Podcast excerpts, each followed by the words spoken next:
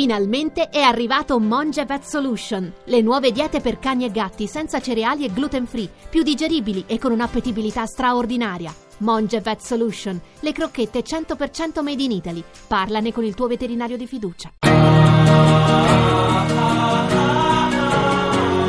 Manuale d'Europa.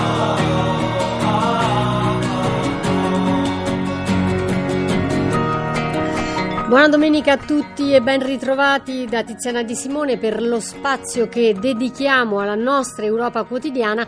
Parliamo di tasse, siamo in tempo di scadenze italiane. Recentemente la Commissione europea aveva inviato una raccomandazione, in realtà non solo all'Italia, sulla eh, possibile reintroduzione della eh, tassa sulla prima casa e il ministro dell'economia Padoan ha risposto no eh, immediatamente. Abbiamo avuto occasione di incontrare a Roma Stefan Quest, che è direttore generale per la tassazione della Commissione europea ed è tra l'altro un britannico, autore di quelle raccomandazioni e quindi gli abbiamo chiesto perché ce le avevano inviate. As you know, we, we make recommendations to all member states. Noi ovviamente durante il semestre europeo, il semestre finanziario europeo, inviamo uh, indicazioni a tutti gli Stati membri. L'obiettivo è sempre quello di spostare l'onere dell'imposizione fiscale dal lavoro ai beni quindi questa raccomandazione non era diretta semplicemente all'Italia, è una nostra politica generale, è un processo generale che andrebbe abbracciato, quello di riequilibrare l'onere fiscale rendendolo quindi più utilizzabile, più pronto all'uso per quanto riguarda la crescita e per quanto riguarda l'uso produttivo di questo capitale. La Commissione europea è fortemente impegnata sul fronte dell'evasione e soprattutto della frode dell'IVA. Tra l'altro in Italia è piuttosto forte questa evasione. Che cosa proponete, direttore Quest? You're right. Uh, VAT, uh, well, first of all, VAT revenue is very important. Gli introiti per l'IVA sono molto importanti a livello europeo in tutta Europa, sia per quanto riguarda gli Stati nazionali, perché ovviamente c'è una raccolta di valore nazionale, sia per quanto riguarda le risorse proprie dell'Unione Europea. Le truffe sull'IVA valutiamo che eh, rappresentano circa un c- 50 miliardi di euro l'anno in tutto il territorio dei paesi dell'Unione Europea e ovviamente questi soldi, questi soldi sarebbe meglio spenderli per, dal nostro punto di vista per le scuole, per gli ospedali e per servizi quindi ai cittadini. Il sospetto che abbiamo è che eh, questi fondi eh, che in qualche modo vanno persi a causa di attività criminali potrebbero anche essere utilizzati in qualche modo per attività collegate al terrorismo. È per questo motivo che c'è bisogno ancora di più di lottare contro l'evasione dell'IVA. Quindi a settembre presenteremo una proposta che ha l'obiettivo di armonizzare il regime IVA, renderlo più semplice, renderlo più moderno, modernizzarlo e renderlo anche più a prova di frode. Eh, spero che su questo di tutti i paesi dell'Unione Europea. Un'ultima domanda, e quindi è venuto qui a sollecitare questo, ha un appoggio da parte italiana, almeno su questa eh, vostra proposta e poi, visto che abbiamo aperto parlando di Brexit, eh, una curiosità viene anche ai nostri ascoltatori, che cosa fa un direttore generale britannico se la Gran Bretagna va via dall'Unione Europea? Resta a Bruxelles? So, uh, in Roma ho incontrato molte personalità e devo dire che ho rilevato che il sostegno c'è, c'è sostegno a questa nostra idea di eh, modernizzazione del regime IVA e sono tutti d'accordo che qualcosa va fatta e quindi ritengo che eh, sia più che lecito sperare in progressi da questo punto di vista. Per quanto riguarda la sua seconda domanda, beh, vediamo. Quello che posso dire è che domani è un altro giorno, oggi sto facendo questo lavoro e sono felice di fare questo lavoro. Via col vento, grazie, buona giornata.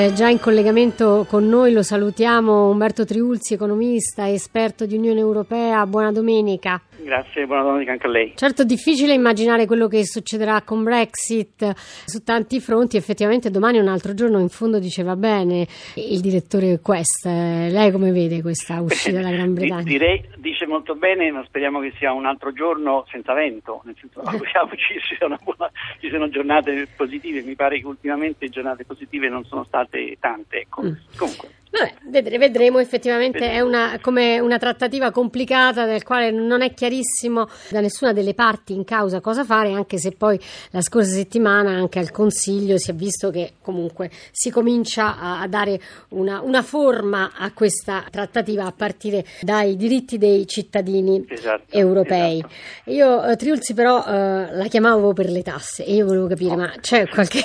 Qual, qual, l'Europa non ha competenza no. sulle tasse, no? Guardi, su, su, questo bisogna essere molto precisi, nel senso mm. che l'Europa ha competenza per quanto riguarda l'armonizzazione delle imposte indirette. Qui la Commissione ovviamente ha lavorato meglio e con più intensità lungo tutti gli anni eh, in cui l'Europa ha cercato di integrare le economie dei Paesi membri, non ha invece competenza per quanto riguarda la tassazione eh, diciamo, sulle persone fisiche e sulle persone giuridiche, quindi le imposte dirette. Quindi su quello ehm, c'è mm. soltanto la necessità di dover garantire una unanimità nella compagine dei, del Consiglio eh, degli, dei Ministri e questa è una difficoltà enorme perché abbiamo visioni diverse sull'imposizione fiscale. Quindi, mm. ripeto, noi abbiamo due diversi eh, elementi di giudizio. Per quanto riguarda le imposte indirette si è fatto un lavoro abbastanza buono, nel senso si sono semplificate le, eh, le imposte indirette secondo due sistemi che prevedono due diversi regimi di aliquote, uno per i beni standard e uno per i beni diciamo, di più facile e più diretto consumo, alimentari, medicinali. Quindi lì stiamo bene. Dove siamo messi malissimo è invece sotto il profilo delle imposte dirette. Lì abbiamo delle differenze ancora molto Marcate. notevoli tra paese e paese e mm. questo crea sicuramente una disarmonia eh, e anche degli squilibri non indifferenti sotto il profilo del mercato interno europeo. Ecco, a, a proposito eh, fa riflettere questa evasione IVA da record in Italia i dati anche di questa settimana sì. in soli cinque sì. mesi 3 miliardi e mezzo. La proposta europea di direttiva che si sta in realtà studiando in questo periodo e del quale ci accennava anche il direttore generale Quest eh, poco eh, fa,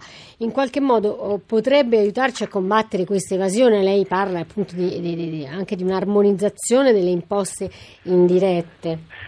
Beh, io penso, spero proprio di sì, nel senso che la, la Commissione questa, eh, sta perseguendo questa cra- strada della lotta all'evasione fiscale mm. in maniera molto decisa da, da, più tempo, quindi ha proposto vari interventi mm.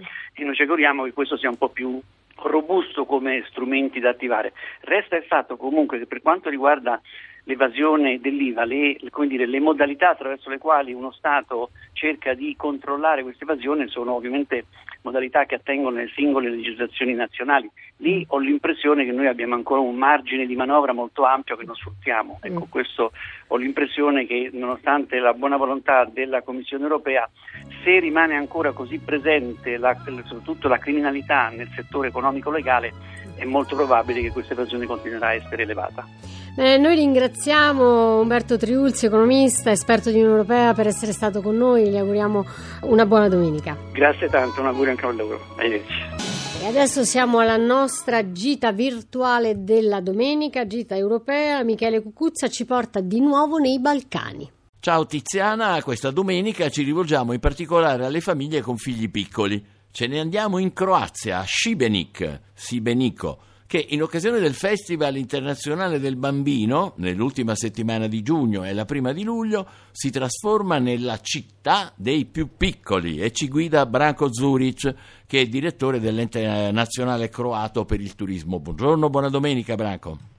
Buongiorno, buongiorno, buongiorno, buona domenica. Allora, strade e piazze di Šibenik dedicate alla fantasia, alla creatività infantile. Ci parla un po' di questo festival che compie 60 anni come l'Unione Europea. Sì, veramente è fantastico questa tradizione eh, che è molto conosciuta non solo in Croazia, anche adesso pian piano in tutta Europa, una, una tradizione quando si aprono le po- porte proprio a, a bambini eh, allora è un, è un, un festival eh, che, eh, che, offre molte cose, eh, come prima una rassegna canora nazionale e internazionale di bambini, poi è, mo- è, molto forte la parte creativa eh, dove si, dove si stimola la creatività degli, degli bambini, soprattutto, soprattutto eh, sono coinvolti come artisti, come cantano, poi è una parte educativa che pre- pre- prevede più di 20 laboratori di vario genere, giornalismo, musica, movimento, teatro, delle marionette, fumetti, allora veramente un sacco di cose eh, questa, questa, diciamo, questo festival è nato dall'iniziativa di un gruppo di appassionati che volevano avvicinare all'arte a bambini. E poi questo abbastanza presto è stato approvato anche dall'UNICEF e dall'UNESCO. Ecco, eh, allora, questo per i più sì. grandi, eh, mentre i bambini avranno nell'ultima settimana di giugno e la prima di luglio lì a Sibeni eh, la città dei loro sogni. Ecco, per i più grandi magari no, eh, osserviamo che la città si trova sì. in un fiordo, è vero, in uno dei fiumi croati più suggestivi, Ma, vero? Allora, Sibenico, Sibenico è una città, una perla fra diciamo in Dalmazia insieme con Zadar e Spalato, Sebenico è anche capoluogo della nostra contea e, e veramente eh, si trova in centrale Dalmazia un fiordo con molto verde e molte isole che sono, che sono vicino. Eh, per me sempre dico che è come se, se, sono in un lago, ma non è lago, sono nostri fiordi, sono nos- nostre baie e sono molte cose da vedere in, in, in Sibenik, come soprattutto per quelli che amano cultura, che, come cattedrale di San, San, Giacomo, come la fortezza di San Michele, eh, anche allora città è circondata dalle fortezze, fortezza di San Giovanni, eh, la fortezza di Shubicevac, allora la fortezza di San Nicolò, allora la, la città veramente è una, una, una, città bellissima che da visitare e non solo a, andare alla, alla, riva dove si vedono queste bellissime, bellissime isole, certo. ma anche visitare tutta la città. Beh, un paradiso per i più piccoli con questo festival internazionale eh, per i bambini, per la fantasia, la creatività, eh, luoghi incantati e bellissimi per le famiglie. Beh, visto che siamo in famiglia, parliamo anche un attimo della cucina tipica croata. Noi italiani abbiamo un debole per la cucina. Sì, sì, lo so, veramente abbiamo tante belle cose, soprattutto un consiglio è di mangiare il pesce, tutto che viene dalla mare, perché, perché con così tante isole e tutta la nostra costa che è rocciosa, eh, il nostro pesce eh, ha un, un, sapore diciamo diverso e veramente sono molte specialità che si fanno con le, con le pesce è eh, tutto che si trova in mare, allora sì, que- queste sono le specialità che eh, soprattutto mare eh, che si può mangiare, ma anche non dimenticare per quelli che, che mangiano carne, che abbiamo un, un, ottimo agnello, allora agnelli che si trovano anche sulle, sulle isole e, e, che è particolare perché la, la, la, tutto che mangiano eh, vicino al mare ha un altro sapore. Bene, allora ci fermiamo qui, grazie eh, davvero a Branco Zurich, l'appuntamento quindi è per lunedì prossimo quando comincerà eh, il Festival Internazionale del Bambino a Šibenik. Grazie e buon divertimento. Grazie, grazie.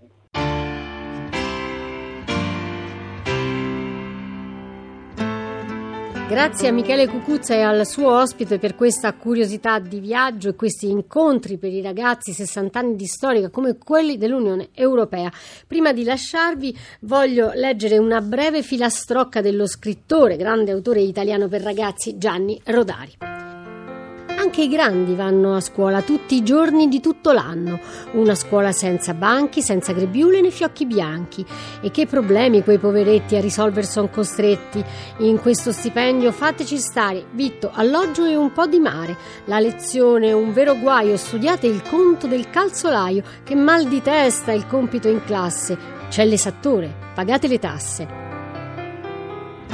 e sul sito manualedeuropa.rai.it troverete il podcast e la mail per scriverci. Grazie ad Adamarra in redazione, al regista Mauro Convertito. Ci ritroviamo sabato prossimo alle 7.30. Buona domenica a tutti da Tiziana Di Simone.